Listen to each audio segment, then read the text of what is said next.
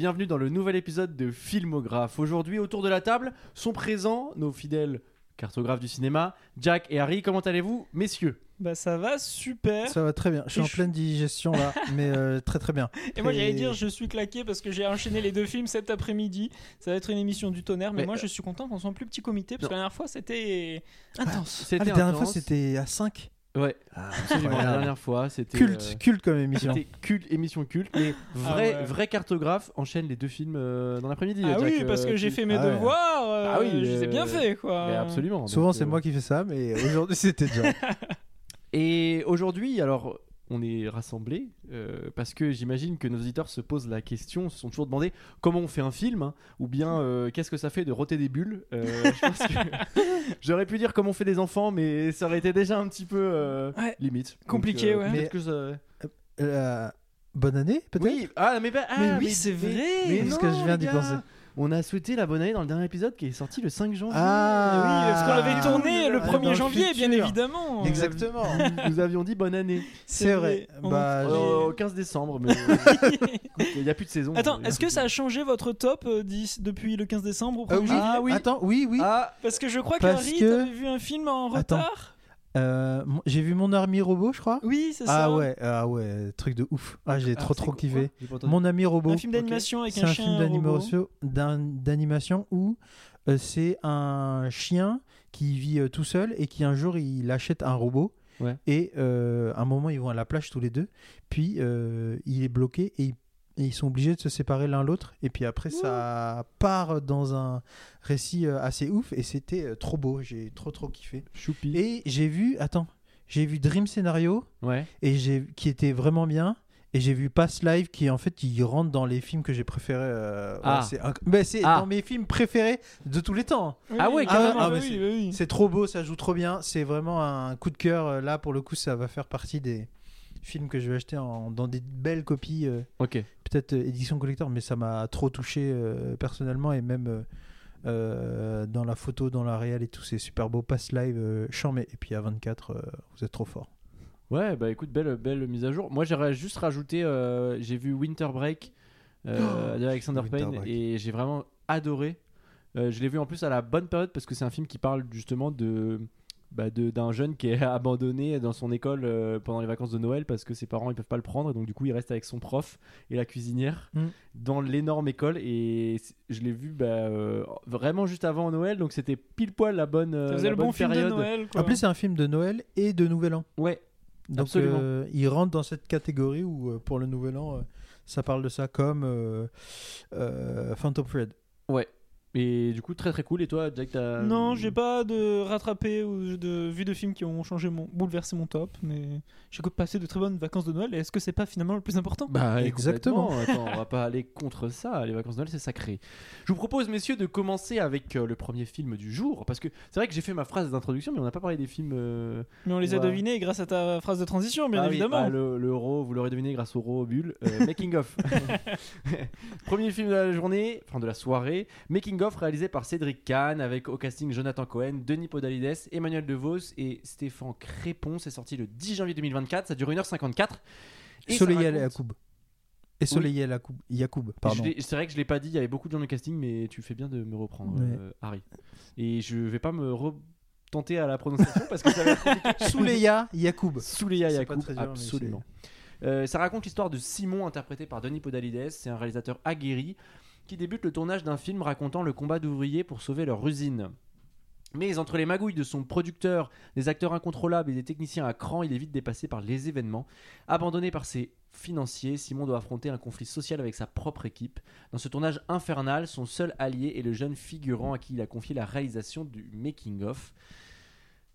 Jack, tu es l'esprit, tu as l'esprit le plus, le plus frais Ouais, vis-à-vis du oui, film. je- c'est le dernier que tu as vu, je crois. Oui, mais mon film est. Je, je sors de ma séance il y a à peine deux heures, donc effectivement c'est très très frais. Euh, donc je vais avoir un avis à chaud. Très bizarre l'enchaînement des deux expressions. Euh, alors, je n'ai pas beaucoup aimé ce film et je ne, je me promets de ne pas critiquer Jonathan Cohen, même si pour moi c'est un énorme point faible du film. En plus de tout le reste, parce que comme d'habitude, il ne joue que son propre rôle. Et en plus, je trouve qu'il n'est pas si important que ça dans le scénario tout simplement Non. du film. Et ensuite, euh, non, le film, je suis un peu frustré, euh, même si après ma séance, c'est très bizarre d'avoir enchaîné pour Things et Making of. Mm. Dans mon cerveau, j'avais des images mentales euh, dont j'essayais de me séparer. Euh, en fait, ce que je reproche à ce film, qui aurait pu être un film méta sur le cinéma, comme on en a vu ces dernières années, qui aurait pu être assez sympa, il déroge à ses propres règles et il ne respecte pas euh, ce qu'il raconte.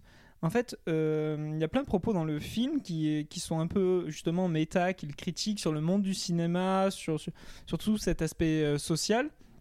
Et je trouve qu'il ne respecte pas le propre cahier des charges qu'il dépeint dans son film. Par exemple, il y a cette histoire qui tourne autour de ce figurant qui doit réaliser le making-of donc du film que Simon le réalisateur doit faire. Et à un moment, il se fait reprendre. Il y a une histoire un peu de non, mais tu te concentres trop sur le réalisateur, mais tu sais, pour réaliser un film, c'est tous les gens qu'il y a autour qui sont ultra importants. Sauf que dans le film, au final, le, film ne se concentre que sur le réalisateur tout du long du film et un peu tous les autres acteurs du film sont ultra secondaires et il n'y a pas vraiment de, de vrais moments où tous les autres corps de métier sont, sont mis à profit et je trouve que le film ne respecte pas son, son propre conseil il, et se, ça il se contredit, tu veux dire. c'est ça, et ça arrive souvent dans le film sur le fait que ça critique le fait de rajouter une histoire d'amour à la con dans le film du réalisateur au sein du film. Et du coup, il y a une histoire d'amour un peu à la con dans Making of qui, pareil, je trouve ne sert à rien et fait rajouter pour mettre une histoire d'amour. Justement, je. On voit que le, le- le film se tacle tout seul alors que je pense que c'est pas du tout l'intérêt. Et le scénario tient. Est, est un peu pervers avec lui-même parce que c'est tout un rapport au fait de est-ce que les producteurs peuvent décider la fin de ton film, ce qui est un sujet euh, pas trop présent normalement en France, qui est plus un sujet américain que Mhm, souvent c'est les absolument. producteurs qui décident de la fin des films et qui sont même plutôt décisionnaires sur euh, comment doit être fait le film. Justement, en France, on a cette liberté euh, On, on- plus ou moins. on a cette liberté, mais en effet, là, la question qui se pose, mais là, c'est pas un spoil puisque ça arrive euh, dès le début Oui, c'est le problème de, de base. En fait, c'est que le, c'est un souci qui, enfin, ça, ça peut arriver en France, c'est-à-dire que les financiers qui apportent de l'argent, Mm. ils apportent euh, de l'argent à partir d'un scénario.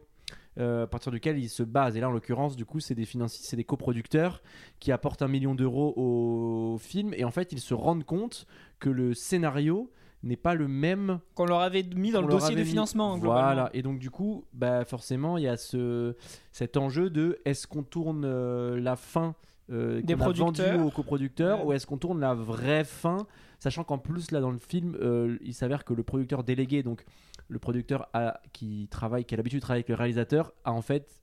Enfin, Menti, c'est lui euh, qui a changé, qu'il n'a pas envoyé la bonne version pour être sûr d'avoir les financements. Donc C'est ça. voilà le, le, C'est- toute quiproquo une de- histoire de, euh, base. de magouille, donc tu te dis, bah, tout le film, ça va être est-ce que ça va se battre contre vents et marées pour la fin du réalisateur, euh, sa, sa fin de cœur, Mm. ou est-ce qu'à la fin il cédera face au producteur euh, parce que un film ça coûte de l'argent et du coup, cette histoire d'argent, est-ce que ça va mettre à mal sa morale, enfin, tout cet aspect social. Et le film.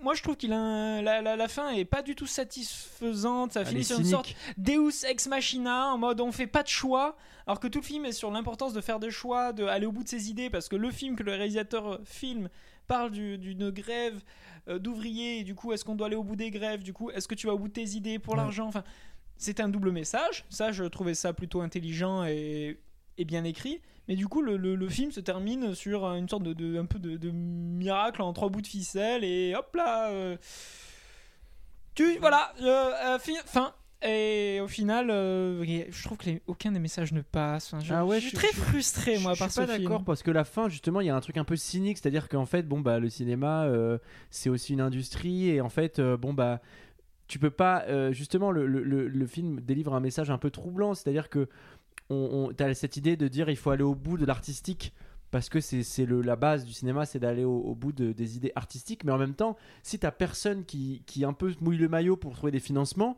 et ben tu peux pas les faire les idées artistiques. Et donc t'as ce truc un peu de ce truc un peu ambivalent de te dire bon bah il y a un dialogue dans le film qui illustre bien ça, c'est quand la femme du réalisateur lui dit bah écoute euh, le producteur t'es tu, tu, tu râles après lui, mais bon t'es bien content qu'il se salisse les mains pour, pour que tu puisses faire tes films. Oui, Et donc oui, il y a un peu ce truc un peu de justement qui est qui est, je trouve du coup plus honnête. Je trouve que le film est en fait plus honnête parce que il, il, il, il dé- il dépeint euh, un, un univers qui est assez finalement, somme toute, moi en tout cas j'ai l'impression réaliste et qui n'est pas du coup tout blanc, tout noir et il y a un peu de bon bah ouais on fait des films, bah ouais c'est un peu à l'arrache, euh, c'est un peu euh, et d'ailleurs il y a une séquence avec des techniciens Mm. où euh, quand ils ont plus d'argent il, y a un peu un- une question qui se pose c'est est-ce que bah, on- ceux qui veulent continuer le film sans argent et ceux qui veulent pas et il y a une scène qui est très intéressante parce que la réaction du technicien elle est très réaliste c'est à dire que bon bah en fait euh, au bout d'un moment, quand les gens sont pas payés, il y a plus d'amour du de l'art. En fait, c'est, je veux dire, c'est leur Ouais. boulot. On va pas euh, ne pas payer les gens pendant deux Ah oui, semaines. non, non, mais Donc- je, je, je dis pas. Il y a Il y a- plein de scènes ou de moments comme ça. Je suis d'accord avec toi. Il y a un côté réaliste et c'est très intéressant.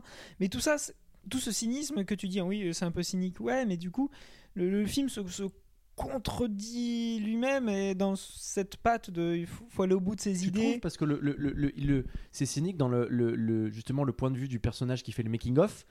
Il, il, il- il- il est pas dans le, dans le droit chemin, tu vois. Il est pas Bah juste. non. Mais justement. Du coup, c'est Oui, mais parce pourtant, que on lui il- fait il- une happy end avec une vieille histoire d'amour, etc. Au lieu de, de pointer du doigt que justement il est pas dans le bon chemin. Au final, il est glorifié avec le réalisateur qui l'abdouble. Il a son histoire d'amour, alors que le oui, personnage parce du- que c'est du- injuste. Et en fait, le, le cinéma, il y a pas plein de trucs injustes, tu vois. Oui, Il et y a ce truc un peu, ouais. le fils, c'est c'est le fils, pardon, excuse-moi, il y a juste le, la, le running gag du c'est le fils à qui. Enfin, tu vois, genre ça illustre bien aussi cette idée, tu vois. Oui, C'est ça, ça, c'est très marrant. Ça, c'est un marrant, tu vois, personnage tertiaire encore, c'est un peu ça le truc, c'est qu'en fait, la question se pose et on trouve un mec sur un tournage, Hmm. c'est le fils de qui? Et donc parce en qu'il est mauvais. ouais, Oui, non, parce qu'il qu'il est mauvais. donc il est pistonné. Et en fait, il y a cette idée un peu que bah, le cinéma, finalement, c'est quand même vachement injuste. Et même le personnage, euh, en effet, qu'on suit principal, qui est dans le faux. Parce que euh, il, il considère que le réalisateur euh, est le seul maître à bord et qu'il s- il, il prend personne en considération. Il est dans le culte de la personnalité parce que il- en fait il veut faire du cinéma absolument, mais il s'en rend pas compte de ce que c'est vraiment. Et, euh, et ben quand même il arrive au bout. Ben ouais, mais finalement tu vois. Bah, on lui donne raison. Ben, on Parce lui que le film aussi est filmé de telle sorte qu'on lui donne raison.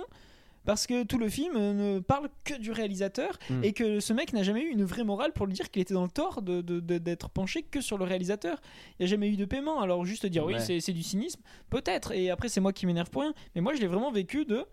bah, le, le- le- le film, il te fait un peu Ouais, la morale au sein du, de, de son truc.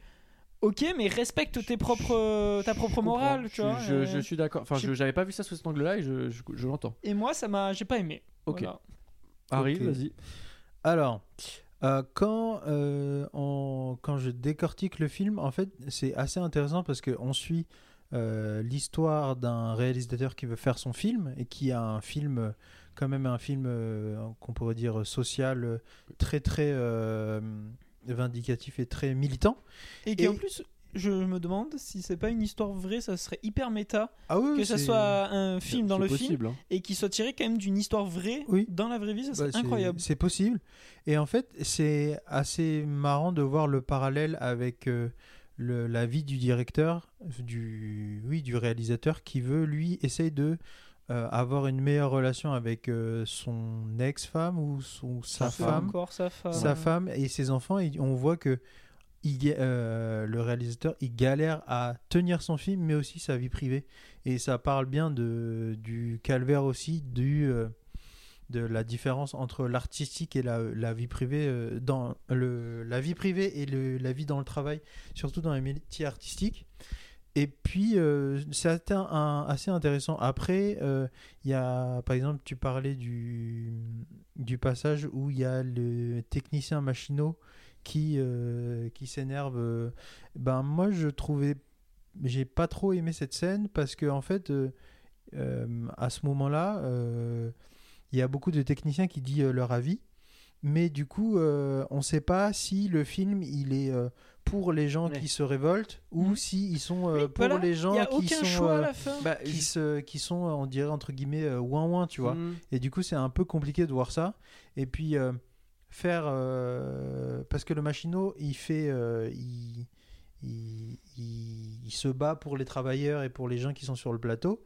Le problème c'est qu'il est euh, montré comme un personnage violent et ce qui fait que ça le discrédite totalement et ce Ah est ouais, un peu bah en fait tu vois il y a c'est celui qui a les meilleurs arguments Mm. mais euh, on le présente comme euh, un gars euh, ouais calme-toi arrête Et de parce qu'il a sa bière et à la main et que il est plus proche de l'ouvrier que le film que le film du film essaie de Mais dépeindre. c'est ça qui est de- intéressant. Oui, mais du coup, au final, c'est ça que c'est ce que dit Harry, c'est qu'au En final, fait, c'est lui qu'on fait passer Ah mais pour moi, un je con. alors ben, moi je- après c'est une différence de perception mais moi j'ai absolument je me suis pas dit euh, tu vois comme euh, une année difficile où t'as l'impression vraiment qu'on épouse euh, le point de vue de du réal qui pense que tel tel type de personnage est con Mhm. moi j'ai absolument pas j'ai trouvé justement qu'il était dans, la, dans le juste dans le, dans, dans le vrai tu vois et je me suis absolument pas dit oh il est relou ce mec tu vois Bah, euh, oui. Surtout que Je- son je- échange je est vois. intéressant parce qu'il s'adresse à Jonathan Cohen en lui disant.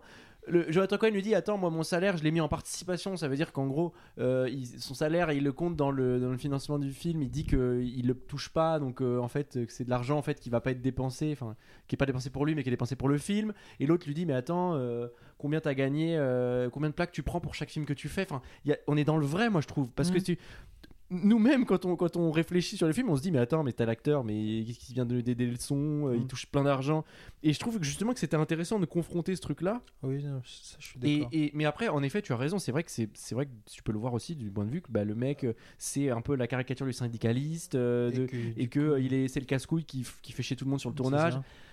Euh, mais contrebalancé avec toutes les autres personnes qui disent oui, mais c'est une chance le cinéma et du coup on peut travailler plus. Ce qui n'est Mais, même euh, pas forcément aussi la bonne façon de Non, penser. Ah oui, oui, sûr, bah oui, sûr, bah moi bien par sûr. exemple, moi je suis contre, contre ça, mais euh, en fait euh, on sait pas trop où se placer. Mais après je trouve que le film est intéressant dans le côté où euh, pour le grand, euh, le grand public, pour les gens qui n'ont jamais, euh, qui ne co- où euh, le milieu du cinéma est un peu opaque et ils ne savent pas euh, à quoi s'attendre.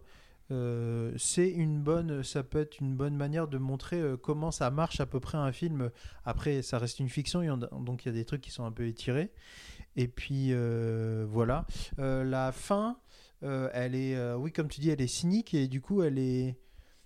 moi, je l'ai trouvé un peu déceptif parce que quand tu Oui. montres un film où tu, tu veux faire des grandes choses, tu vas accomplir plein de choses et que ça se termine de cette façon, C'est un peu ex machina. On dira pas c'est quoi pour vous laisser la surprise, mais c'est complètement euh, euh, surprise. Euh, Dieu est. Bah, en fait, c'est pas, c'est pas, je, je dirais pas c'est pas surprise, mais c'est que c'est un peu décevant. Mais le, en fait, moi, ce qui, ce que j'ai moins aimé et c'est ce que je suis en train de me rendre compte petit à petit, c'est euh, le traitement du personnage féminin de Souleya, euh, Souleya Yacoub. C'est qu'en en fait, on en fait une, un- une personnage très forte avec des re- revendications qui est très euh, indépendante, avec un personnage très fort, et euh, elle devient euh, une femme, une espèce de. Enfin, euh, elle devient. euh, le Love Interest? ouais, Ouais. love interest du mec et euh, que ça soit dans le film et même euh, enfin dans le film du dans le film dans le film Mm. mais aussi dans la vraie vie où euh, euh, comme de par hasard euh, elle a un, un, un copain qui est violent et enfin c'est le traitement de la, du personnage féminin où au début on la voit comme une figure importante il diminue petit à petit et puis c'est dommage quoi enfin Mm. J'en parlais, bah, c'est, je- j'en parlais à une pote qui s'appelle Laurie et elle m'avait dit, moi j'ai pas aimé ce côté où bah, euh, elle passe de très Oui. forte à moins forte et, Et en fait, On euh, en que revient au fait que le film euh, respecte pas ses propres règles parce que le film, il veut te montrer que c'est ce qui arrive dans le film dans le film, qu'elle est censée être un personnage important et que Joko essaie de l'écraser parce que Par ego. par ego et du coup elle perd de l'importance dans le film dans le film à cause de l'ego de l'homme et au final comme tu le décris là même dans ce film là son personnage se fait écraser entre guillemets parce que Mhm. le film veut en faire et elle devient à la fin oui qu'un love interest quoi Mm. alors qu'effectivement, elle aurait pu avoir une importance beaucoup plus capitale de, justement de, de cette femme qui, qui, qui se fait écraser par l'ego des hommes et pourrait essayer de, de- de se battre au-delà pour essayer de remettre Joko à sa place et pas juste l'insulter dans la Mais- meilleure scène du monde où elle l'insulte. Mais- oui, mais en fait, je, vois, je le vois pas comme ça en vrai. Je vois plutôt que je trouve que c'est là où tout le film est très intéressant. C'est en fait cet effet de miroir entre le film sur les ouvriers et la, la vraie vie. En fait, Ouais, je vois. je la vois. meuf euh, elle, elle, est- elle est meilleure que Jonathan Cohen parce que c'est vrai qu'on l'a pas dit, mais en fait, euh, Ah. elle, joue un rôle. Elle, elle est le, la, le- on va dire le, comment dire, le second rôle vis-à-vis de Jonathan Cohen dans le film. C'est-à-dire qu'elle est un peu euh, le personnage, le deuxième personnage important du film. Oui. Voilà. Et donc en fait, elle se plaint euh, du fait que Jonathan Cohen cherche trop à, à prendre le pas sur la scène, qu'il ait trop d'importance et tout. Et, et, et en fait, je trouve ça intéressant que dans la vraie vie aussi, ben en fait, euh, tu vois, euh, bah, je sais pas comment dire, mais dans la vraie vie aussi, elle, elle est pas euh, considérée non plus bien. Tu vois, genre en fait, il y a un truc, c'est que le, le- le- ce que ça montre, euh, je trouve d'intéressant, c'est que le cinéma est le reflet de ce qui se passe en vrai. Dans- euh, le, le- le cinéma et la vraie vie, c'est mélangé en fait. Que ce que tu Mhm. regardes, les revendications sociales des ouvriers dans le film, ils, ils se, on les retrouve dans les, dans les différentes revendications ou dans les luttes que, euh, auxquelles fait face la production avec euh, les techniciens, parce que c'est comme ça, le film c'est une lutte. Et en fait, pour moi, tu peux euh, élargir cet argument à, à ce, que, ce dont vous parliez, le fait qu'en fait, la- la- l'actrice dans le film sur les ouvriers, elle est bouffée, et dans la vraie vie, bah, elle, est, elle est bouffée aussi parce que bah, euh, euh, c'est comme ça, c'est horrible, mais le, le monde, la société, elle, elle a tendance à bouffer euh, les femmes, tu vois. Ouais. Enfin, tu sais, il y a ce truc un peu. euh, elle est. Elle est, elle est euh, comment dire. euh, Ah putain, j'ai pas mes mots. Elle est. euh, son, son copain, il a une emprise sur elle Oui. et tout. Et en- et- enfin, je, je sais pas. Alors après, c'est comme ça que. Oui, mais le film. tout il- retrouve un écho du coup dans, dans Oui, la vraie mais vie. Sauf que là, tu es en train de parler comme s'il y avait une forme de paiement avec cette histoire de, de- de miroir. Sauf que à la fin, on veut pourtant te faire croire qu'elle a évolué. Et genre, le cynisme, euh, s'il était constant dans tout le film et que Ouais. tout euh, devenait euh, genre. ultra genre ah oui ok on comprend que ça se passe mal dans le film dans le film mais ça se passe très mal dans le film qu'on est en train de voir aussi Mhm. du coup, le réalisateur a eu sa, sa- sa fin cynique dans son film, dans son Mhm. film, et toi, tu te dis, bah, tu sors de ce film avec une mauvaise fin parce que le réalisateur, il aurait pu faire le message qu'il voulait. Donc là, le film, il finit sur une sorte de pseudo happy end trop bizarre où. euh, Oui, c'est vrai parce qu'ils partent ensemble. Donc et c'est c'est que genre en mode un elle a largué idée. son copain de sa mode, Non, elle a évolué, etc. Euh, et du coup, elle peut pécho le, le, le- le personnage euh, qui, du, du- qui fait le making of, qui lui, c'est- je suis désolé, c'est un pur connard quand il pense. euh, parce Oui, c'est a- vrai qu'il est- et, et pourtant, il, ça part en- tous les deux en happy end, etc. Et moi, je veux bien entendre que c'est c'est- c'est- c'est- c'est Nick, etc. Mais le film, il n'insiste pas assez dessus ou c'est pas assez bien amené à mon goût pour que je me dise c'est ce que le film veut me faire comprendre. Moi, je trouve que c'est de la surinterprétation Hmm. de dire que non, mais tu vois, c'est comme ça qu'il fait le miroir du film. Pour, moi, c'est juste qu'il se T'as pas assez prend- d'éléments qui te. qui te- bah, en tout cas, c'est pas le ressenti que j'en sors. Ouais, Après, ouais. peut-être que c'est moi qui vais pas assez loin, qui interprète mal et que c'est toi qui es complètement dans le juste pour le coup. Mais moi, là, en tant que spectateur, à ma sortie de séance, j'ai eu un, Mm. un peu un goût d'amertume et euh, ouais, ce sentiment d'une fin un peu déceptive, comme dirait Ok. Harry. Euh, Qu'est-ce que je voulais dire? Ah oui, euh, c'est une critique que je dirais aussi dans Poor Things, mais il y a une scène d'embrassade qui est un peu longue, qui est un peu gênante. Ah oui, oui, oui. Ah oui, euh, ok, je vois. Et, Mais- et- et d'ailleurs, c'était trop long parce qu'au début, je, me, je pensais que c'était pas vraiment le film.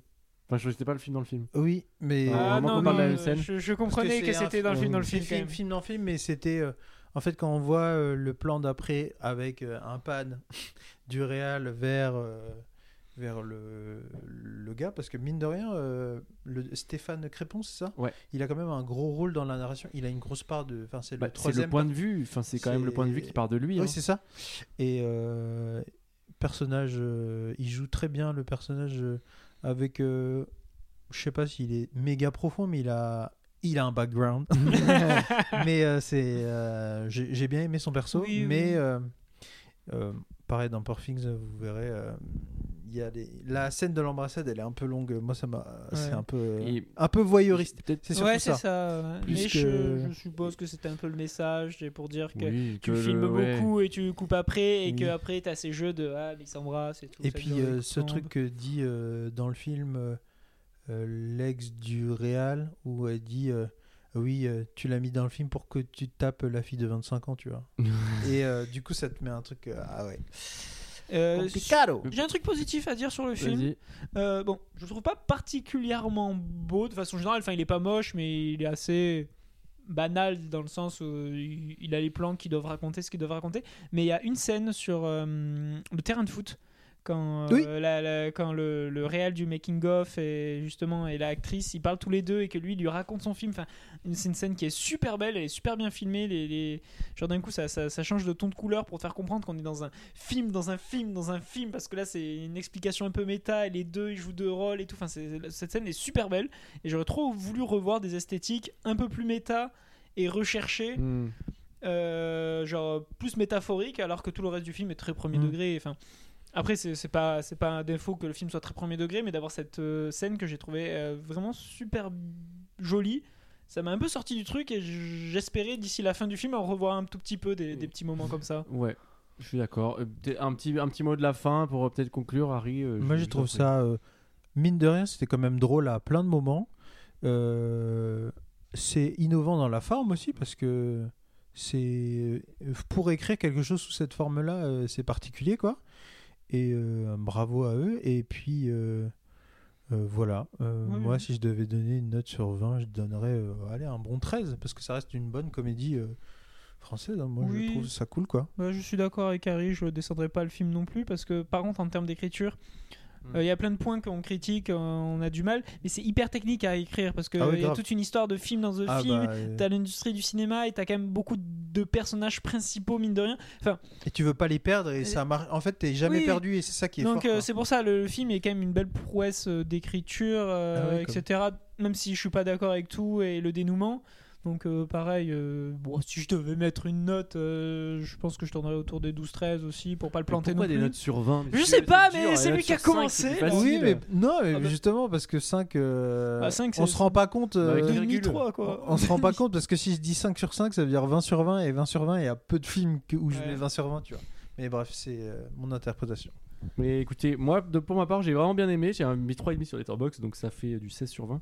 J'ai passé vraiment un bon moment et je trouvais que le film était assez juste, toujours sur plein de trucs. Le, le, le producteur, le réalisateur, j'ai- j'aimais bien. En fait, j'ai trouvé que c'était assez honnête et que justement que c'est c'était pas euh, c'était de l'humour cool en plus et Mm. pas si évident que ça c'était pas l'humour facile non plus je trouvais que c'était assez euh, un Je l'ai pas vécu comme elevated comédie, française. Non, euh, voilà. ouais, ouais. c'est un peu plus elevated et j'ai trouvé ça cool et très cool. moi je- Très bien cool. aimé Euh, Euh, je vous propose de passer au- à l'autre gros morceau parce que là il y a quand même euh, Fun fact, j'ai vu la, le film à UGC Danton euh, derrière euh, euh, euh, Charlotte Gainsbourg. ah Elle était dans la salle, je me suis dit, bah super. Bah, Et Est-ce qu'elle a apprécié le film? Ah, je sais pas. Mais Ah, mais il fallait l'interviewer pour Filmographe, Ah, voyons. oh. Si, si je devais aller lui parler, c'est pour lui parler de Mélancolia et de Nous les Wow. Leroy. Ah oui, c'est vrai qu'elle joue dans Nous les Leroy, absolument. Ouais. Euh, Grand Prix au Festival de l'Alpe d'Huez. Aïe aïe aïe, j'ai hâte, tellement Euh, hâte. Deuxième gros morceau du jour, euh, Pauvre créature, euh, Poor Things pour les amateurs euh, de la Things. langue shakespearienne, réalisé par Yorgos Lantimos avec Emma Stone, Mark Ruffalo, Willem Dafoe entre autres.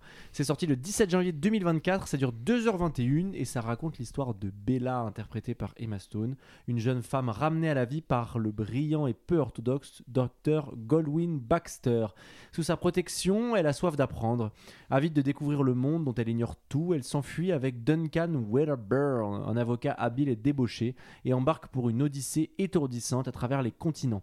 Imperméable aux préjugés de l'époque, euh, Bella est résolue à ne rien céder sur les principes d'égalité et de libération. Ouh là là, Ça que spoil dire? tout. Ça spoil tout, ça se prend vraiment très au sérieux Oui. et Oh là là. euh, commençons autour de table. Harry, vas-y.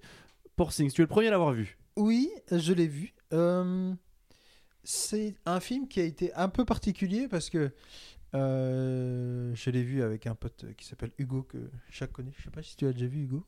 Non, je pense pas. C'est pas grave. Et en fait, euh, ça m'est jamais arrivé, mais en fait, j'ai beaucoup aimé le film. euh, j'ai beaucoup aimé le film Sur le moment sur, sur le moment, mais pendant le film, je me suis dit, je crois que je vais sortir de la salle. Et en fait, ça m'est jamais arrivé de me dire que, en fait, sur plein d'aspects, le film, je trouve vraiment top. Sur le côté, euh, les acteurs jouent quand même euh, super bien, c'est super beau. Ah ouais. C'est euh, les décors sont ouf. Euh, L'intrigue, même si elle est bizarre, euh, moi je trouve, enfin, tu restes dans l'histoire quoi. Mhm. Et moi j'ai grave aimé, moi le, toute la partie, la fin où euh, ça, ils discutent près d'un cours d'eau avec la lumière Ah, mais qui c'est rentre. C'est super beau. euh, et puis, euh, moi, c'était le premier film de Lorgos Lantimos que j'ai vu. euh, et euh, il sait trop bien euh, filmer les, les scènes en décor naturel, mais là, même les scènes en, en lumière euh, pas du tout naturelle. C'est super beau, c'est super esthétique. Euh, Il y a des vrais, vrais beaux plans.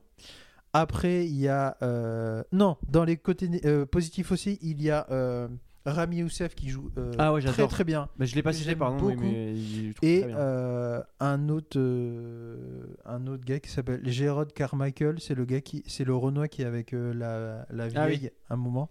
C'est deux gars que j'aime beaucoup et que j'aime beaucoup particulièrement parce qu'ils font du stand-up Mhm. et en fait ils ont et une carrière de d'acteur et une, carri- une carrière de stand-upper et aussi de scénariste.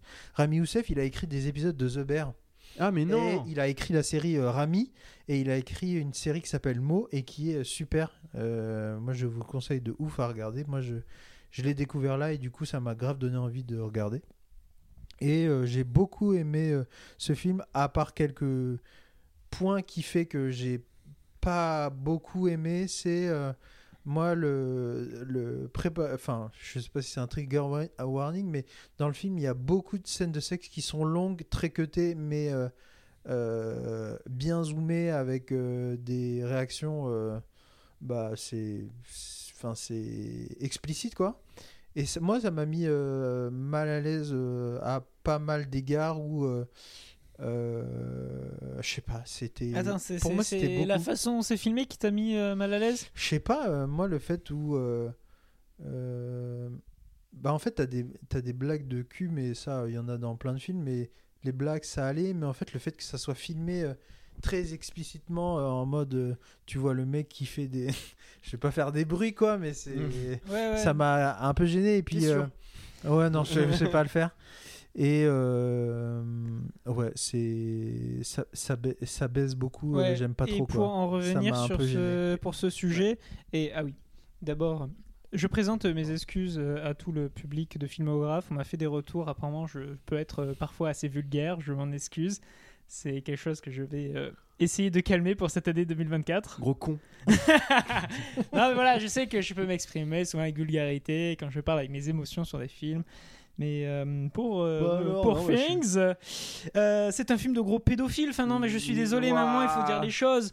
Euh, parce que tu parles de. Oui, les scènes non, de sexe te mettent mal à l'aise. Mais moi, ce qui met mal à l'aise, c'est le concept même du fait d'avoir du sexe avec ce personnage.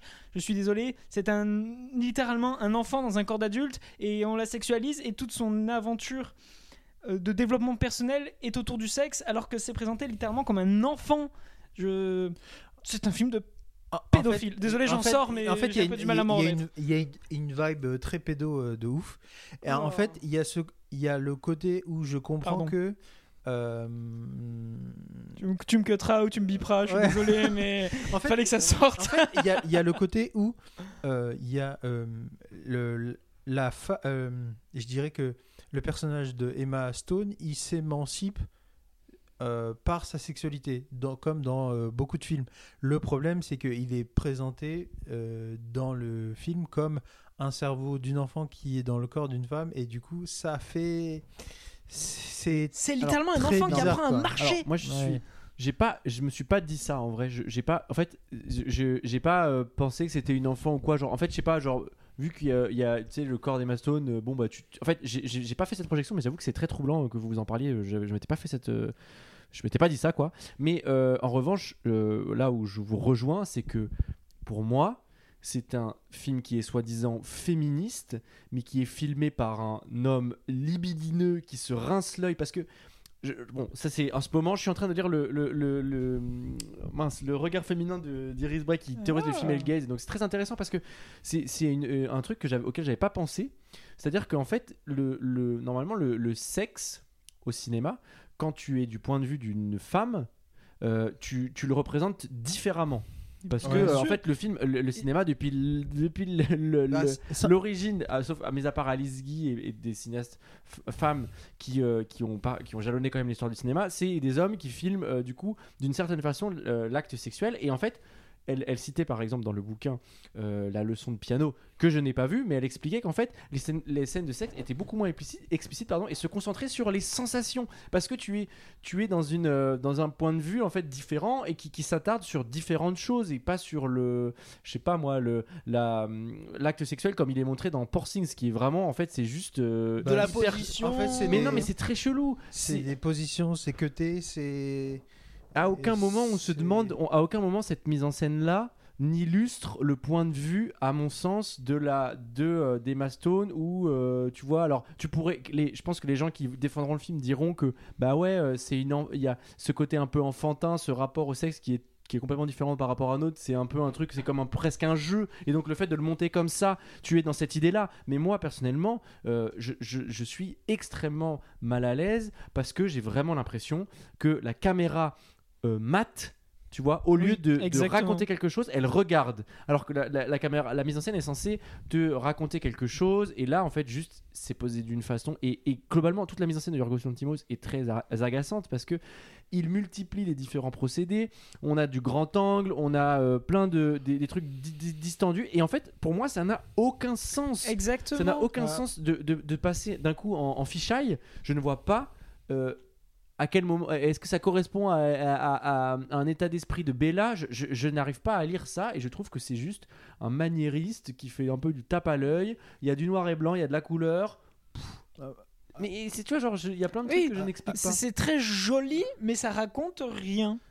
Alors, euh, je dirais que euh, dans le côté euh, technique, dans les- la réelle, en fait, euh, je pense que c'est plus. Euh, euh, je sais pas si euh, Yorgos Lantimos fait ça aussi pour montrer. euh, euh, isoler le, corps, euh, le, le personnage de Bella parce que souvent Oui. euh, c'est elle qui est au centre et le fait d'utiliser un fichage ça permet de voir euh, qu'elle est au centre entourée euh, tout autour de ces Avec personnages là angoissant c'est tout. c'est ça.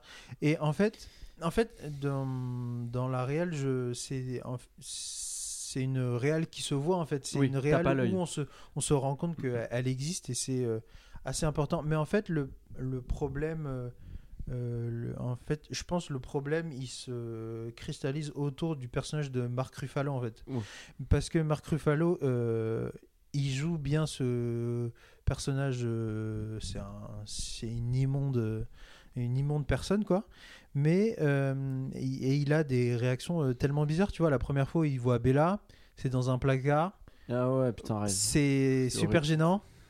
C'est super Et c'est le moment où c'est vraiment encore Ah ouais, là, une c'est- enfant. Et enfant. c'est vraiment un enfant. Et, et en fait, je vois aussi le côté où il y a moyen que Lorgo- euh, Yorgos Lantimos l'utilise pour euh, montrer que des gens, ils, sont, euh, ils, ont, des, ils ont des envies euh, horribles et qui s'en foutent de tout. Bien et qui vont utiliser sa naïveté à, euh, enfin, euh, pour un but euh, qui est horrible. Mais ça, je- ça, j'arrive à le voir. Mais le problème, c'est que c'est, c'est très bizarre et euh, c'est, les scènes qui m'ont mis mal à l'aise. Encore, Mais, tu vois mais, le. mais non, mais, moi je te suis sur ça. si- mais non, mais c'est- la façon dont c'est montré. Genre, je peux comprendre le thème qui mette mal à l'aise et qu'on veuille te montrer des choses qui mal à l'aise. Moi, c'est des choses que je peux accepter. Bon, je le regarderai que d'un œil. Mais sauf que là, c'est fait de façon voyeuriste. C'est trop, c'est trop. Mais et c'est surtout, c'est si c'était, en fait, si c'était le seul problème.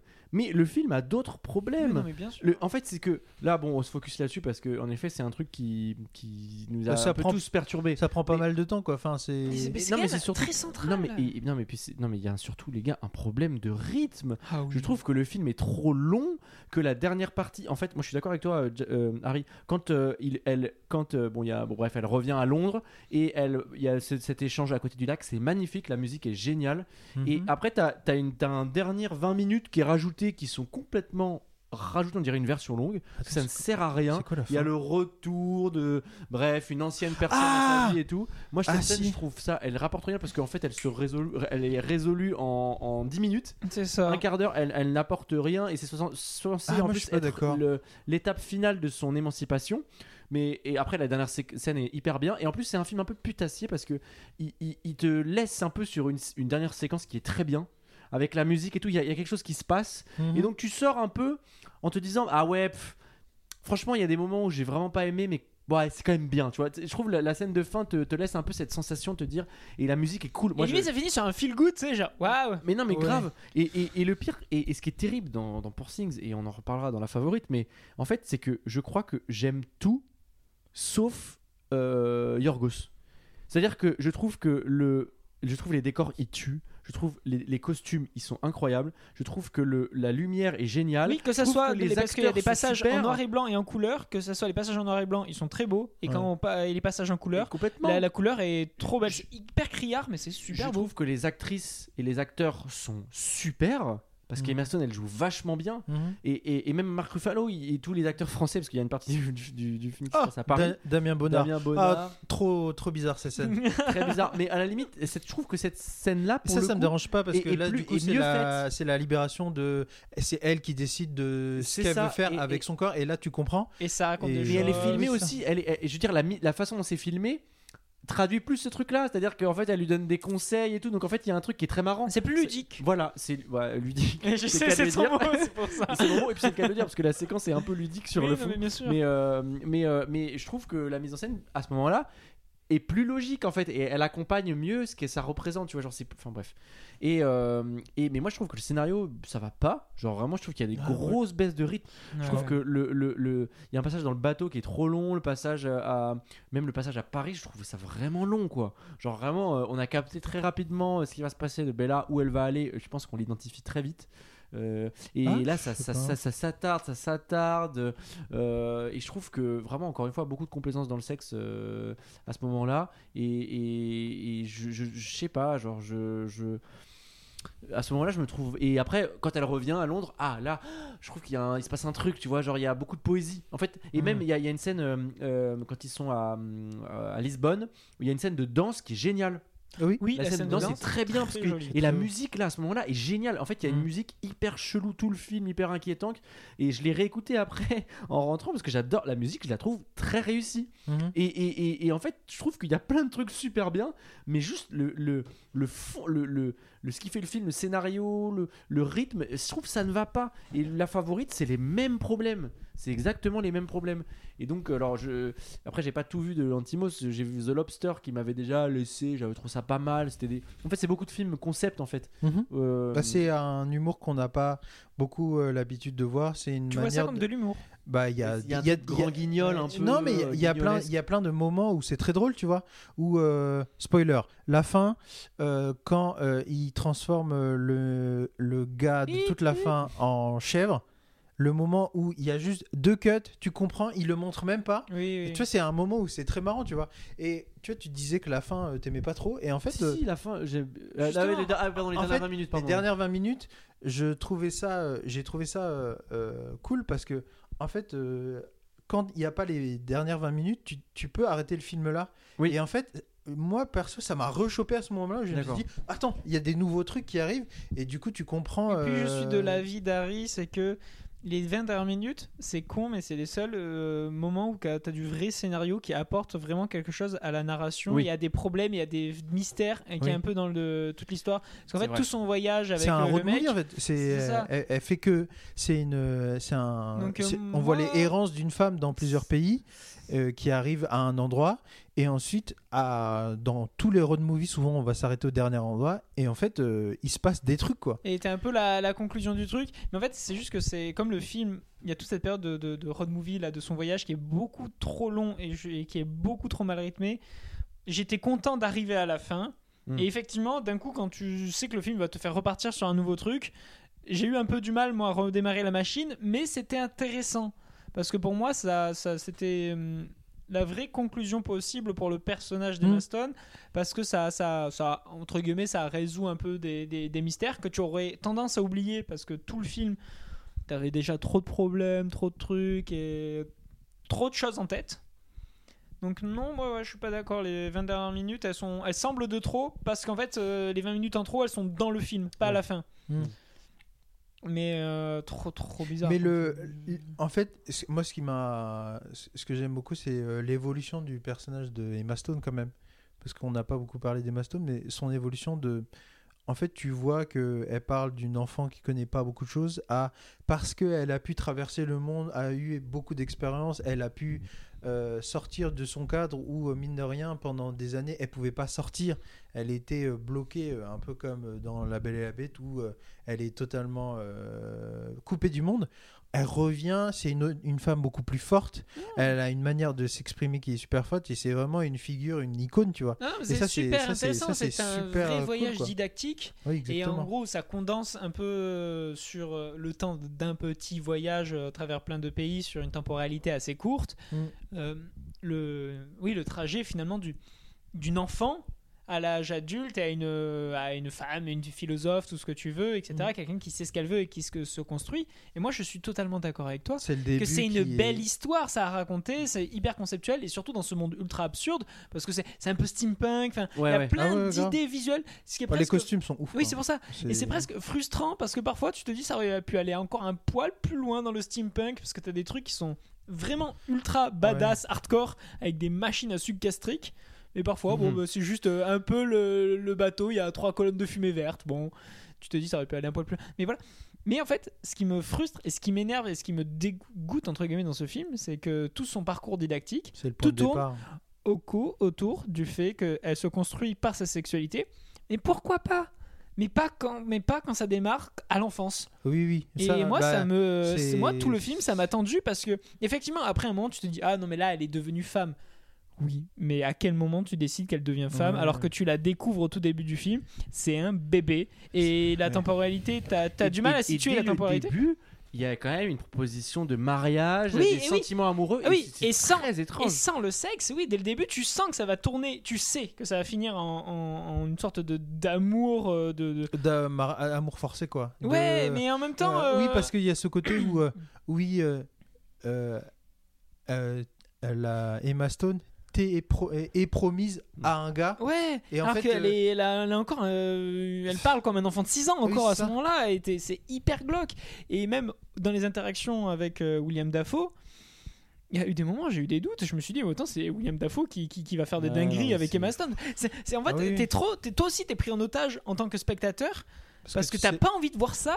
Et c'est pas parce qu'on te met euh, une plastique Emma Stone en mode mais si vous avez envie de la voir à poil, non, pas dans ce contexte-là, non Emma Stone, euh, habite-toi. Ah, je- Après, je me dis que euh, quand je vois toute la promo du film, euh, comment le film est vendu, euh, c'est pas une, euh, c'est pas une, euh, une volonté, euh, je pense, du film de montrer euh, Emma Stone à poil, tu vois. Non, mais, mais moi, mais c'est ça qui me pose, c'est ça à qui ça que t'en me, sors. c'est ça que qui me qui me, me dérange particulièrement, c'est que faut bien se voir que nous, le film sort là en début janvier en France. Il est sorti aux États-Unis euh, l'année dernière, donc euh, il y a quelques mois, euh, deux trois mois, et moi je suis très surpris de l'engouement euh, général pour ce film parce que c'est un film qui quand même euh, n'est pas à mettre entre toutes les mains Ah, et c'est un film qui, quand même, t'as l'impression. Enfin, je regarde le truc Lion d'Or à Venise, Golden Globe du meilleur film, euh, Golden Globe de la meilleure actrice. Enfin, tu vois, genre, t'es quand même sur un film Oui, mais parce que qui est multi-récompensé. c'est et- le scénario qui déconne parce que Emma Stone elle est incroyable Ah, mais je son suis rôle avec toi. d'une complexitude parce que juste ça, ça, Ah rend, oui. ça rend plein de trucs ultra bizarres ce contexte dans, par rapport au scénario mais en termes de jeu elle est incroyable et c'est ce Oui, qui là c'est- rend le truc dérangeant c'est parce qu'elle est crédible de, Mm. de jouer un enfant dans un corps d'adulte dans un contexte aussi steampunk futuriste passé absurde avec toute cette DA cette déco et ces, et ces personnages qui ont, qui ont aussi voilà de- qui, qui, qui sont tout aussi euh, absurdes j'ai l'impression qu'ils sont tous en décalage par rapport à leurs émotions avant qu'ils- que ça vrille enfin c'est c'est super bien joué. Ouais. Il est super beau. Enfin, il y a Mais tellement y de a qualités Il y a, à il y a plein de qualités, mais c'est un film qui du coup est d'autant plus rageant. Et en fait, t'as l'impression parce que il faut bien voir que euh, Lantimos il s'inscrit dans une lignée, une- dans un genre de cinéma. C'est un peu de la farce, euh, un peu ce truc-là, un peu très euh, la grande bouffe des années 70, Marco Ferreri, tu sais, les cinéastes un peu italiens, un peu trash, qui, qui sous couvert de justement de de cette de ce côté subversif dénoncer des choses. Je, je ressens moins ça chez Lantimos. J'ai plus l'impression que c'est un arriviste, un, un peu un opportuniste. Après, c'est dit comme ça, ça fait paraître très, euh, très, très hautain et tout, mais c'est la sensation que Tu j'ai quand pour qui. Non, mais c'est que j'ai mais- l'impression qu'en fait, c'est, ça ne raconte pas autant. Tu vois, ça raconte pas tant que ça, et en fait, que c'est juste de. Faut pas se leurrer, Lantimos c'est un réalisateur, c'est un, c'est un clipper, c'est un gars qui fait de la pub, donc c'est un gars qui manie très très bien les images, et ça, il y a aucun doute. Ouais. Après, sur le fond, j'ai des réserves et je suis pas sûr euh, que le mec raconte autant de choses qu'on veuille bien euh, le laisser entendre. Mais après, c'est mon avis. Ouais, Euh, moi, je me, je me dis, le- euh, pour moi, le film, euh, on, si je pouvais euh, réduire le nombre de scènes de sexe dedans et changer le point de départ de euh, Emma Stone qui est une enfant, c'est un film de, c'est, il est, en- enfin, il, il dépasse. euh, ah, mais c'est un film il que tu dépasse- jamais vu. Oui, non, c'est ça, c'est. Mais pour moi, ces points sont trop bloquants. Moi, en tant que Oui. spectateur, j'ai pas pu apprécier le film et de me sortir de, de- de toutes ces visions-là à cause de tout ça, parce que c'est le film quand même tourne autour de tout ça. Tu dis, il faut euh, enlever ce point de départ de Emma Stone, sauf que le film tourne Il tient- il tient par ça, tient par ça au début. Donc, euh, je suis après, tout à fait d'accord avec plus- toi plus sur le principe, mais il faut revoir tout Mais le il a- scénario. Après, il y a des petits trucs euh, qui peuvent changer, tu vois. euh, la rencontre de Emma Stone avec Mark Ruffalo, qu'elle commence comme ça dès le début, en mode. Non, mais, je suis d'accord avec toi qu'il y avait en- tout pour que ça soit un très grand film parce qu'il a plein de choses. Ouais, parce que tu vois, le même quand euh, tu vois, euh, Emma Stone, elle, elle- elle découvre son corps, tu vois, elle s'explore, tu vois.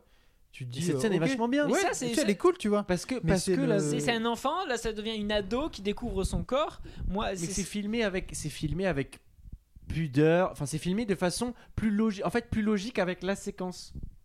Enfin bref, bon, on va pas épiloguer là-dessus. Euh, En fait, c'est dès qu'il y a des vieux hommes qui la regardent que ça devient dégueu, voilà. euh. Mais non, mais en fait, le- non, mais si c'était des vieux hommes qui la regardaient et la, la mise en scène s'adapte à ça, là, non, c'est un réalisateur qui regarde euh, son, pers- les per- le- son personnage avoir des relations sexuelles avec des hommes plus vieux, mais qui les- c'est pas, euh, enfin, je sais pas, c'est c'est filmé chelou. C'est presque filmé romantisé, ouais. En fait, mais c'est moi, trop- je, je sais pas. Je, je pense que. Après, là, on est en, en mode euh, boys club, mais j'aimerais bien avoir euh, l'avis de, de meufs qui. De, De ouf, de non, meufs, t'as parce raison, que il y a quand même. Enfin, euh, nous, peut-être, ça nous met mal à l'aise, mais peut-être euh, du point de vue de, de- des meufs, euh, ça peut être euh, libérateur ou ça peut être très cool, tu vois, parce que des films qui font l'inverse avec des gars, ça doit arriver, tu vois, mais j'aimerais bien avoir. euh, Non, t'as raison pour confronter. d'autres conf- personnes, tu vois. non, mais tu as raison. que- C'est vrai que t'as raison. Il y avait- il y a ce côté-là. En effet, on est nous trois gars. Notre perception. qui- Oui, mais enfin, euh, je suis désolé, mais les enfants, euh, qu'on soit un mec ou une meuf, Je suis d'accord. Je suis d'accord. Non, mais, mais- euh, sur, enfin, euh, il sur. n'y a rien de libérateur dans tout ça, sinon. euh, euh, non, mais je vois, je vois, je vois.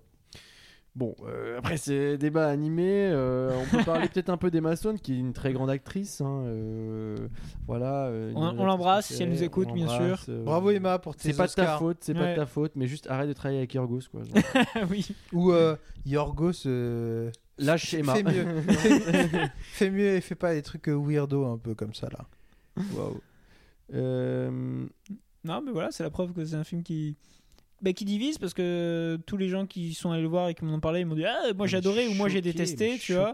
Moi je suis choqué. Enfin, C'est la vois, preuve qu'il a beaucoup de choses à dire pour que ça. Oui, non, mais moi, je suis, en fait, je, je vois pas comment. Enfin, je, je- je- encore une fois, je reste très perplexe quant à la, aux, aux récompenses qu'on peut offrir à ce film, qu'un film soit nommé dans les Oscars et tout. Je veux dire, les mecs, et, et franchement, tu vas me dire que le vieil Hollywood, il mate un film comme ça, il se dit. euh, Ah, mais tiens, je suis très surpris. Enfin, j'ai l'impression. Alors après, euh, encore une fois, c'est un film qui est. pour le coup, moderne dans plein d'aspects, tu vois, donc ça, c'est à n'en pas douter, mais je sais pas, moi, ce truc-là me perturbe. Alors après, peut-être qu'on est, comme tu l'as dit, peut-être qu'on est dans le faux sans s'en rendre compte. Je n'en sais rien. En tout cas, tel est notre avis euh, là maintenant. Et le pire, c'est que je me disais pendant qu'on échangeait, bah peut-être faudrait que je le revoie pour me dire, mais j'ai même pas envie. Ouais. j'ai Mais même pas non, envie de le revoir. Tu sais. Pas envie. Ouais, Mais bah, euh, moi je crois que j'aimerais le revoir, mais euh, les, les scènes. euh, Mais tu les le revois, à- je- les- tu les passes sur ta télé. Un sex euh, cut euh, direct. Ouais, ouais. ouais, ouais, mais c'est parce que c'est.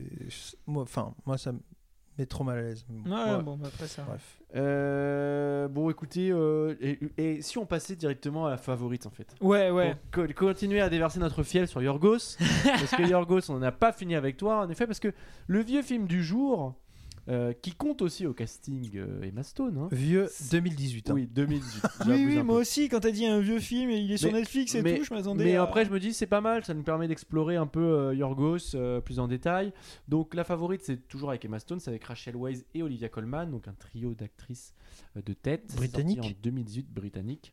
Sorti en 2018, du coup, ça dure deux heures et ça raconte en fait au début du 18e siècle euh, un, monde troublé. En fait, l'Angleterre et la France sont en guerre. Et à la cour, bah, les Anglais, euh, bon, ils font des courses de canards et ils dégustent des ananas. En gros. Et on suit la reine Anne, qui a la santé fragile et qui est un peu instable. euh, qui occupe en fait le trône tandis que son amie Lady Sarah gouverne le pays à sa place. La reine c'est Olivia Colman et Lady Sarah c'est Rachel Weisz. Euh, Lorsqu'une nouvelle servante, Abigail Hill, alias Emma Stone, arrive à la cour, Lady Sarah la prend sous son aile, pensant qu'elle pourrait être une alliée. Abigail va y avoir l'opportunité, va avoir, pardon, va y voir, va y avoir. Abigail va y voir l'opportunité de renouer avec ses racines aristocratiques, Euh, alors que les enjeux politiques de la guerre absorbent Sarah. Abigail, quant à elle, parvient à gagner la confiance de la reine et devient sa nouvelle confidente. Cette amitié naissante donne, le- donne à la jeune femme l'occasion de long satisfaire ses ambitions. Et elle ne laissera ni homme, ni femme, ni voyer, ni même un lapin se mettre en travers de son chemin. Ouh C'est ça le synopsis Ouais, Ouais. Genre Ah. sur euh, Allociné, il y a ça Ouais, il a marqué ça, ouais. Ouais, c'est Oh long, là. c'est long, c'est long. Ah, bref. Euh, bon, si on résume euh, l'idée par rapport euh, pour les gens qui ont vu Poor Things ou alors qui ont vu la favorite mais qui n'ont pas vu Poor Things, grosso modo c'est filmé de la même façon. C'est-à-dire que vous avez des caméras qui sont plutôt avec des grands, des grands, grands angles en fait. Oui, Donc on a la, ultra fisheye, grand angle. Ultra fisheye, il y a, y a des, aussi des grands angles qui sont pas fisheye, qui sont un peu moins, mais qui, qui donnent du coup un peu comme Iñárritu faisait beaucoup ça quand il filmait The Revenant. En fait, c'était des grands angles. Bon, c'était pas aussi important, mais ça donne l'impression en fait qu'on voit beaucoup plus de choses que ce que les yeux voient normalement.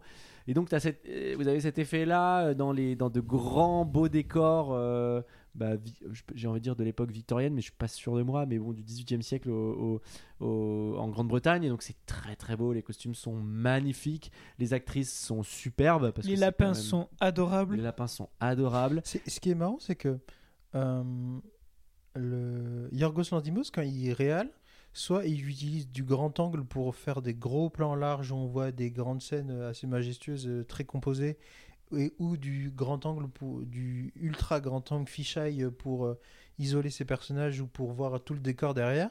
Et quand il fait des champs contre champs, il prend des énormes focales en bien zoomé et tout. J'aime bien. Moi, je, je Ouais, trouve ça, je trouve ça pas mal.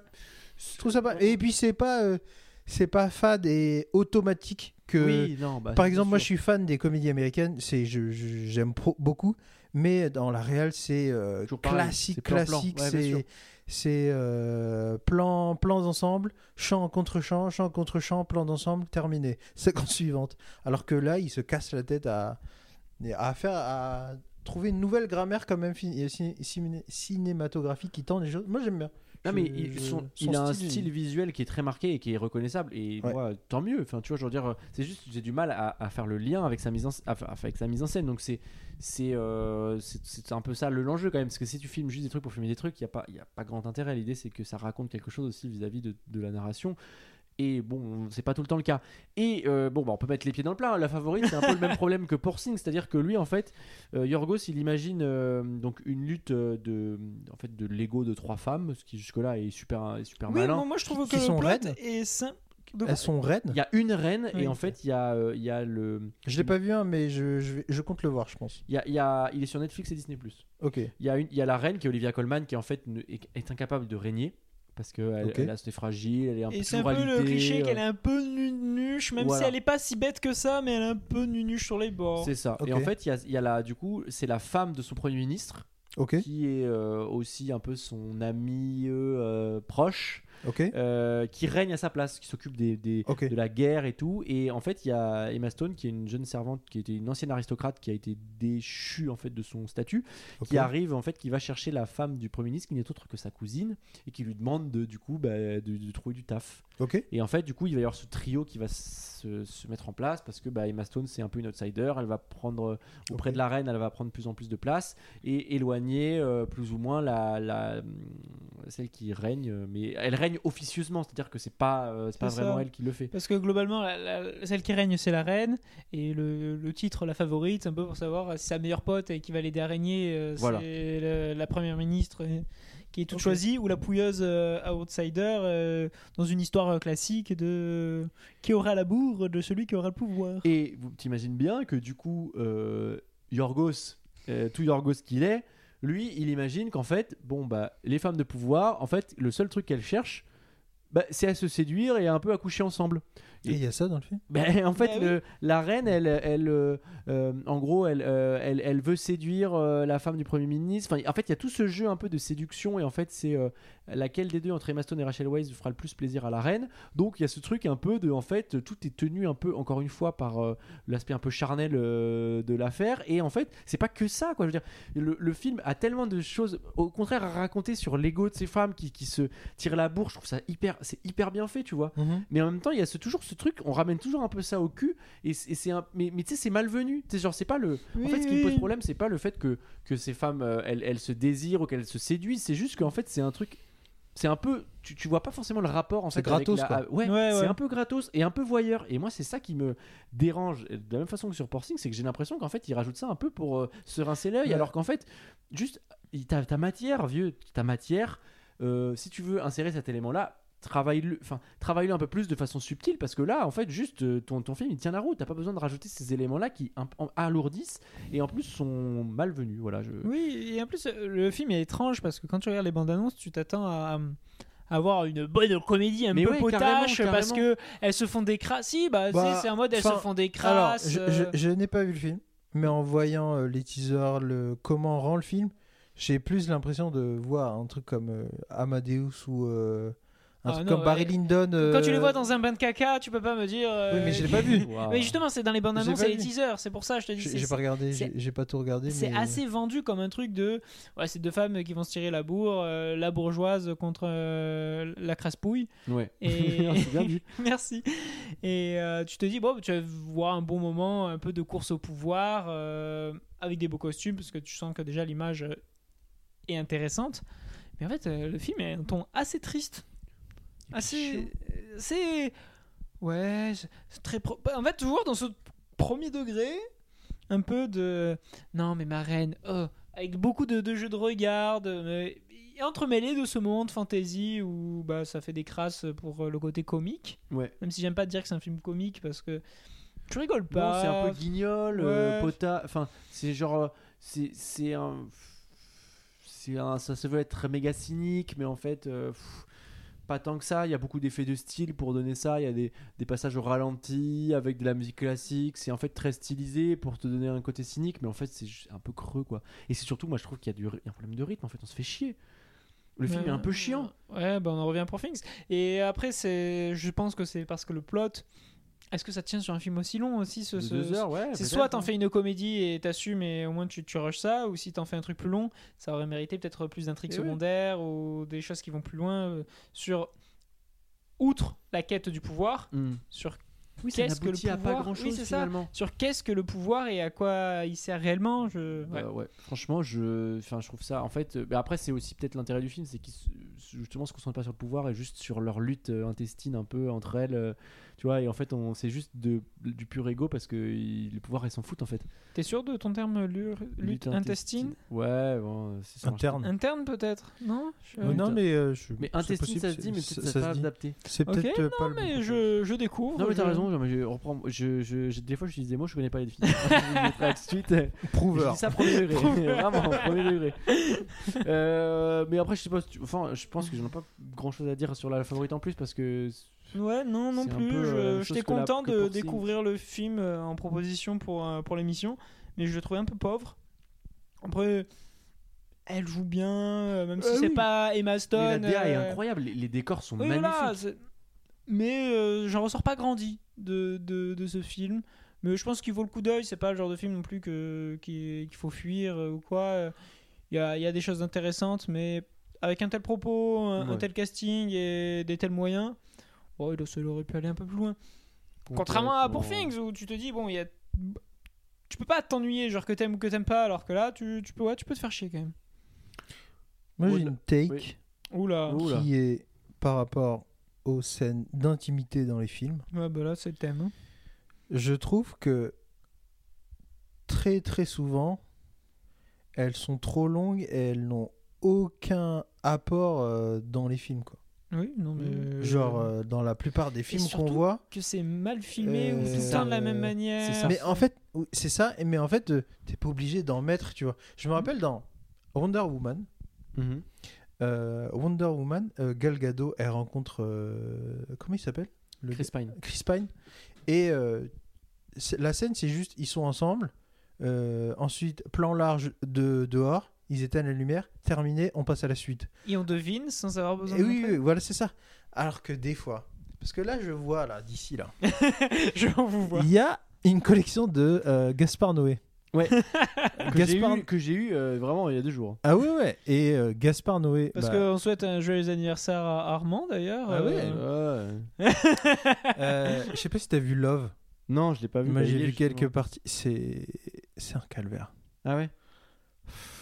C'est, trop. Mais après, moi, j'aime pas beaucoup. euh, Je crois que j'aime pas Gaspard Noé. Ouais, après, t'as pris un exemple aussi. C'est, euh, trop euh, vulgose. Mais globalement, dans les films, euh, les scènes d'intimité n'ont pas de surplus dans la narration. Parce qu'elles sont. Et quand elles sont racontées, enfin, on les voit, on les voit surtout où elles sont euh, accessoires, juste Oui. pour montrer euh, des corps qui s'embrassent, qui se l'exemple- pécho. Et Prends l'exemple de Simple comme Sylvain.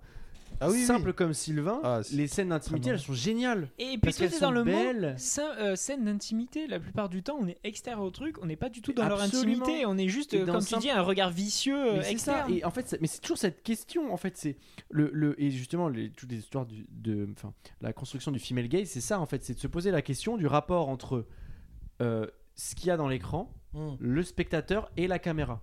mm. Donc tu as un triangle. Et en fait, si euh, le spectateur se pose en, en mateur d'une scène, c'est qu'il y a un problème. C'est-à-dire que la caméra est pas bien placée. Or, si tu, dans Simple comme Sylvain, tu es plutôt en train d'expérimenter la sensation que ressent le personnage principal dans Simple comme Sylvain, tu es dans, t'es dans le pur euh, désir. C'est-à-dire que tu es dans le, le, le- le désir, t'es pas dans le, le, matage, euh, tu vois, d'un film porno. Pre- Prenons l'exemple de Titanic. Oui. Titanic n'a pas de scène explicite. Pourtant, le plan de Rose qui met la main sur, Sur la euh, vitre. la vitre, c'est un des plans euh, les plus, euh, je dirais, Sexy sensuels, du cinéma. sensuels de Grave. tout le cinéma. Mais grave. Et ça montre que, euh, Ça montre de la passion et tout ce ah oui, que. Et tous ça- les autres veulent montrer et- avec et des ça fesses. suffit. Et en, Ouais, je suis oui, c'est ça. bien dit. Et euh, le problème de certains euh, réals, et souvent euh, c'est, ce sont des gars, c'est que c'est montré, c'est, c'est gênant. Euh, quoi. bah oui, oui. Parce qu'ils se font pla- enfin, ils se rincent l'œil. oui, Et ça. là, ça pose problème. Ou alors, ils pensent qu'ils vont rincer, rincer l'œil du spectateur, mais du coup, t'as doublement un problème de, de positionnement et c'est grave. Ah oui, bah, Ouais, nous on était trois dans la salle de Pour Things. Je me suis dit, euh, autant il y en a un qui désive sa braguette euh, pensant qu'il est seul. Hein. Waouh. Ouais, non, mais c'était très bizarre l'ambiance dans la salle. Ouais. hein. Bref. Surtout, surtout dans Power Things, il y a plusieurs positions, C'est Bah, c'est trop. plusieurs. euh, C'est trop, ça ah, servait à rien. le seul moment où. euh, Ouais, non. non, parce non, que. cherche pas. Non, parce que tu vois, t'as le- un moment où il, il change de scène et tu vois juste euh, la tête de, de Emma Stone qui bouge en haletant et tu te dis oui, d'accord, mais les scènes Ouais, d'avant, euh, voilà, bref. Bref. Bon, clôturons ce sujet. Ouais, Écoutez, pitié. écoutez, Faites-vous un avis sur Poor Things. Euh, Nous, ça nous a mis. euh, Est-ce que c'est un film que vous montrerez à vos parents euh, putain, Et oui, que je regarderai avec eux avec grand plaisir, bien évidemment. Euh, je vous propose qu'on passe. Parce que c'est la fin du podcast, malheureusement. On a déjà écumé tous tous nos sujets. Et on a abordé Mais- des beaux thèmes, Et je on a trouve. des beaux thèmes, bien sûr. Et là, il nous reste du coup bah, les recommandations, messieurs. N'est-ce Oui. pas C'est Oui, la fin du podcast qui dit fin du podcast dit recommandations. Alors je vois que Nous en Mais avons plein. il y a de l'activation, là tout le monde est en train de, de se préparer. Alors je. de Ah, vérifier qui- ses qui- petites notes. Mais moi, je suis Mais prêt, vas-y, bien sûr. vas-y alors. Euh, vous allez voir, je vais être hyper original. Je vais vous parler de deux séries animées. Mmh. Happy Tree Friends. non, des choses qui sont fines. Je pense que je vous ai déjà parlé de Sonic Prime, ou si je vous en ai pas parlé, sachez que la dernière saison vient de sortir, donc euh, petite Oh. série animée euh, de Netflix sur Sonic. Mhm. Euh, un petit retour aux sources avec une histoire de multivers parce que c'est la mode avec Sonic, qui pète qui casse pas trois patins un canard, mais qui était plutôt sympathique. Ça s'est terminé donc là en cette troisième saison. Je pense que c'est le genre de bonne série à montrer à un enfant. euh, C'était plutôt joli. Enfin, j'ai passé un bon moment.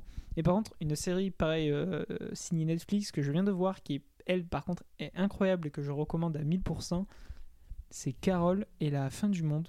Ah ouais? C'est une euh, série sur Carole. Mmh. Et en fait, euh, c'est tout un plot super simple. C'est toute l'humanité. C'est que dans 7 mois, ils vont tous crever.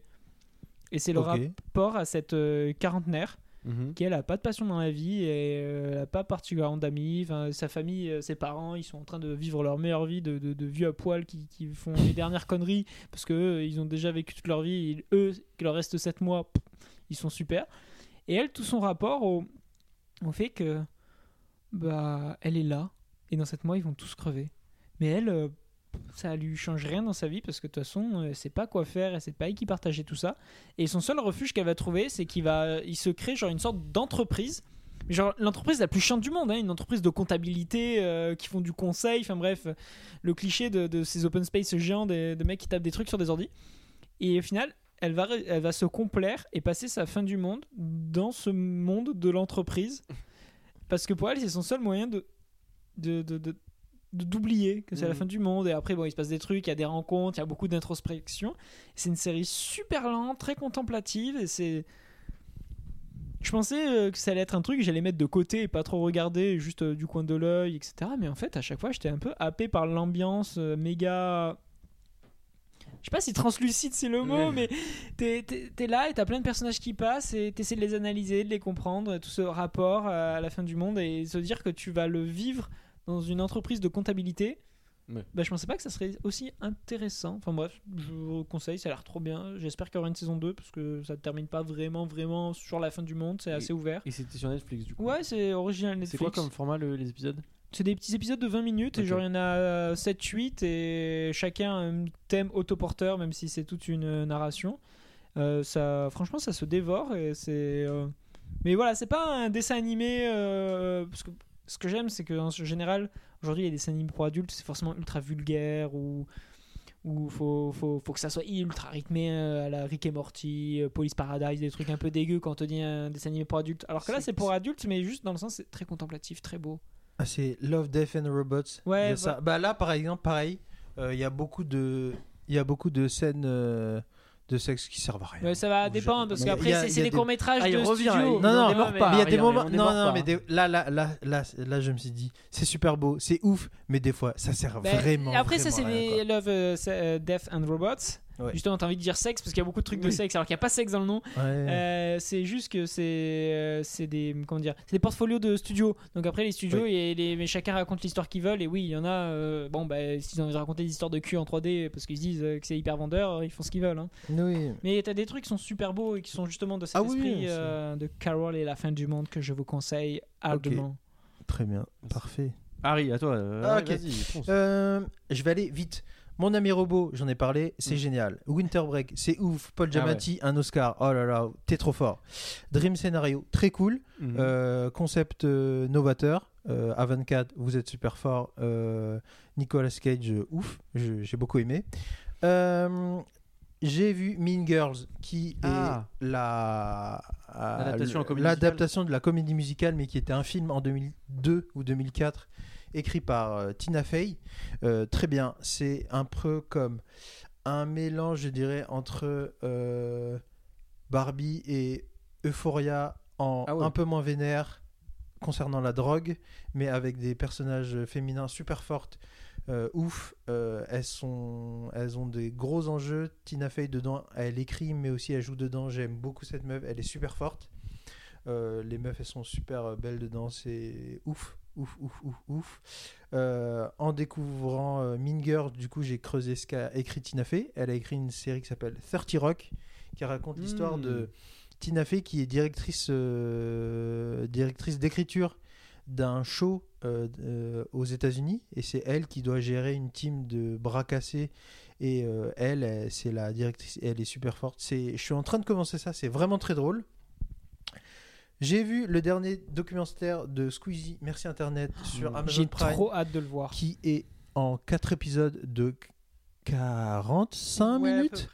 Euh, c'est très drôle. On est clairement un peu dans la même vibe que le docu d'Orelsan où c'est très. euh, on se rend compte du travail parcouru de, euh, de, de Squeezie.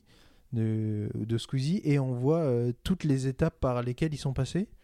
Euh, Non, non, et puis Ce c'est un est- marqueur de notre génération. Enfin, je pense que les gens de notre âge, indirectement, on a été influencés par Squeezie, le monde de YouTube. Oui. Enfin, je, je suppose beaucoup là, mais je, je pense que notre génération plus que d'autres. Donc, euh, c'est le, en termes de stats, c'est le youtubeur numéro 1, tu vois.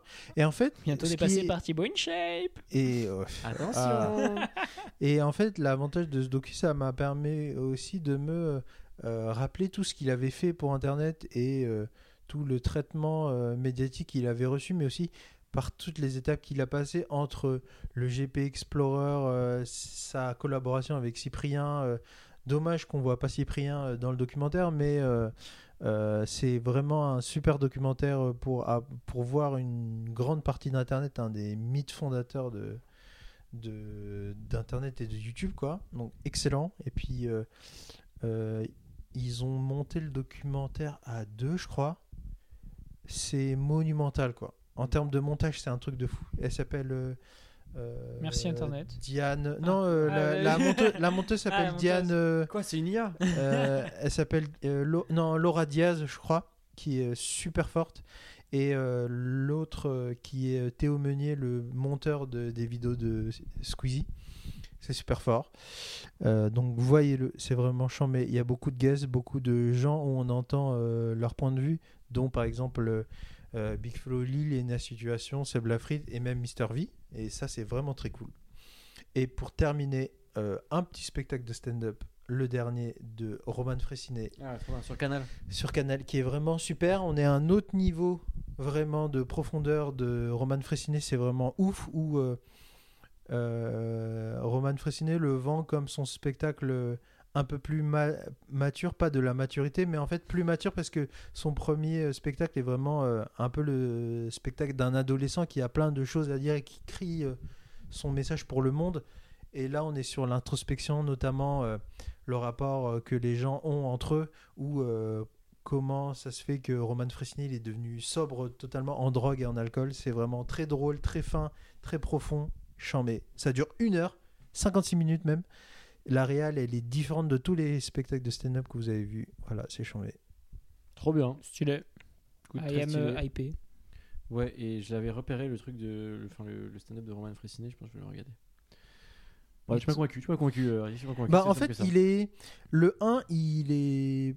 Par exemple, ma meuf, elle détestait euh, Roman Fressinet parce que dans, euh, elle avait l'image de d'un humoriste qui fait que hurler. Hmm. Et euh, elle, elle aime, elle aime pas trop. Hmm. Et dans le deuxième, il est beaucoup plus calme, beaucoup plus posé, et ce qui fait qu'elle a kiffé. Et euh, moi, je vous le conseille. C'est haut dedans, c'est ça? Au dedans. Absolument. Très bien. Et Très toi, bien. Armand, Euh, alors, oui, euh, bah, que moi, nous écoutez, euh, Très rapidement, le, hum, j'ai découvert, euh, je suis en vibe documentaire en ce moment, et euh, bon, même si j'ai découvert aussi Ken Loach, euh, les films, la moi Daniel Blake et Family Life euh, à Angers, ce sont deux superbes films. J'adore Ken Loach, il est trop fort.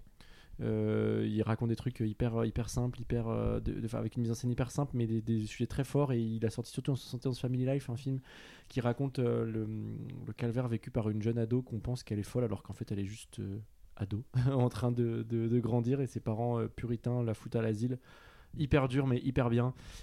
Trois ans avant Une femme sous influence de John Cassavetes, c'est obligé que Cassavetes a vu ce film avant de, faire son chef-d'œuvre. Euh, et euh, bah, j'ai vu hier le, le- docu Atlantic Bar qui est nommé au César.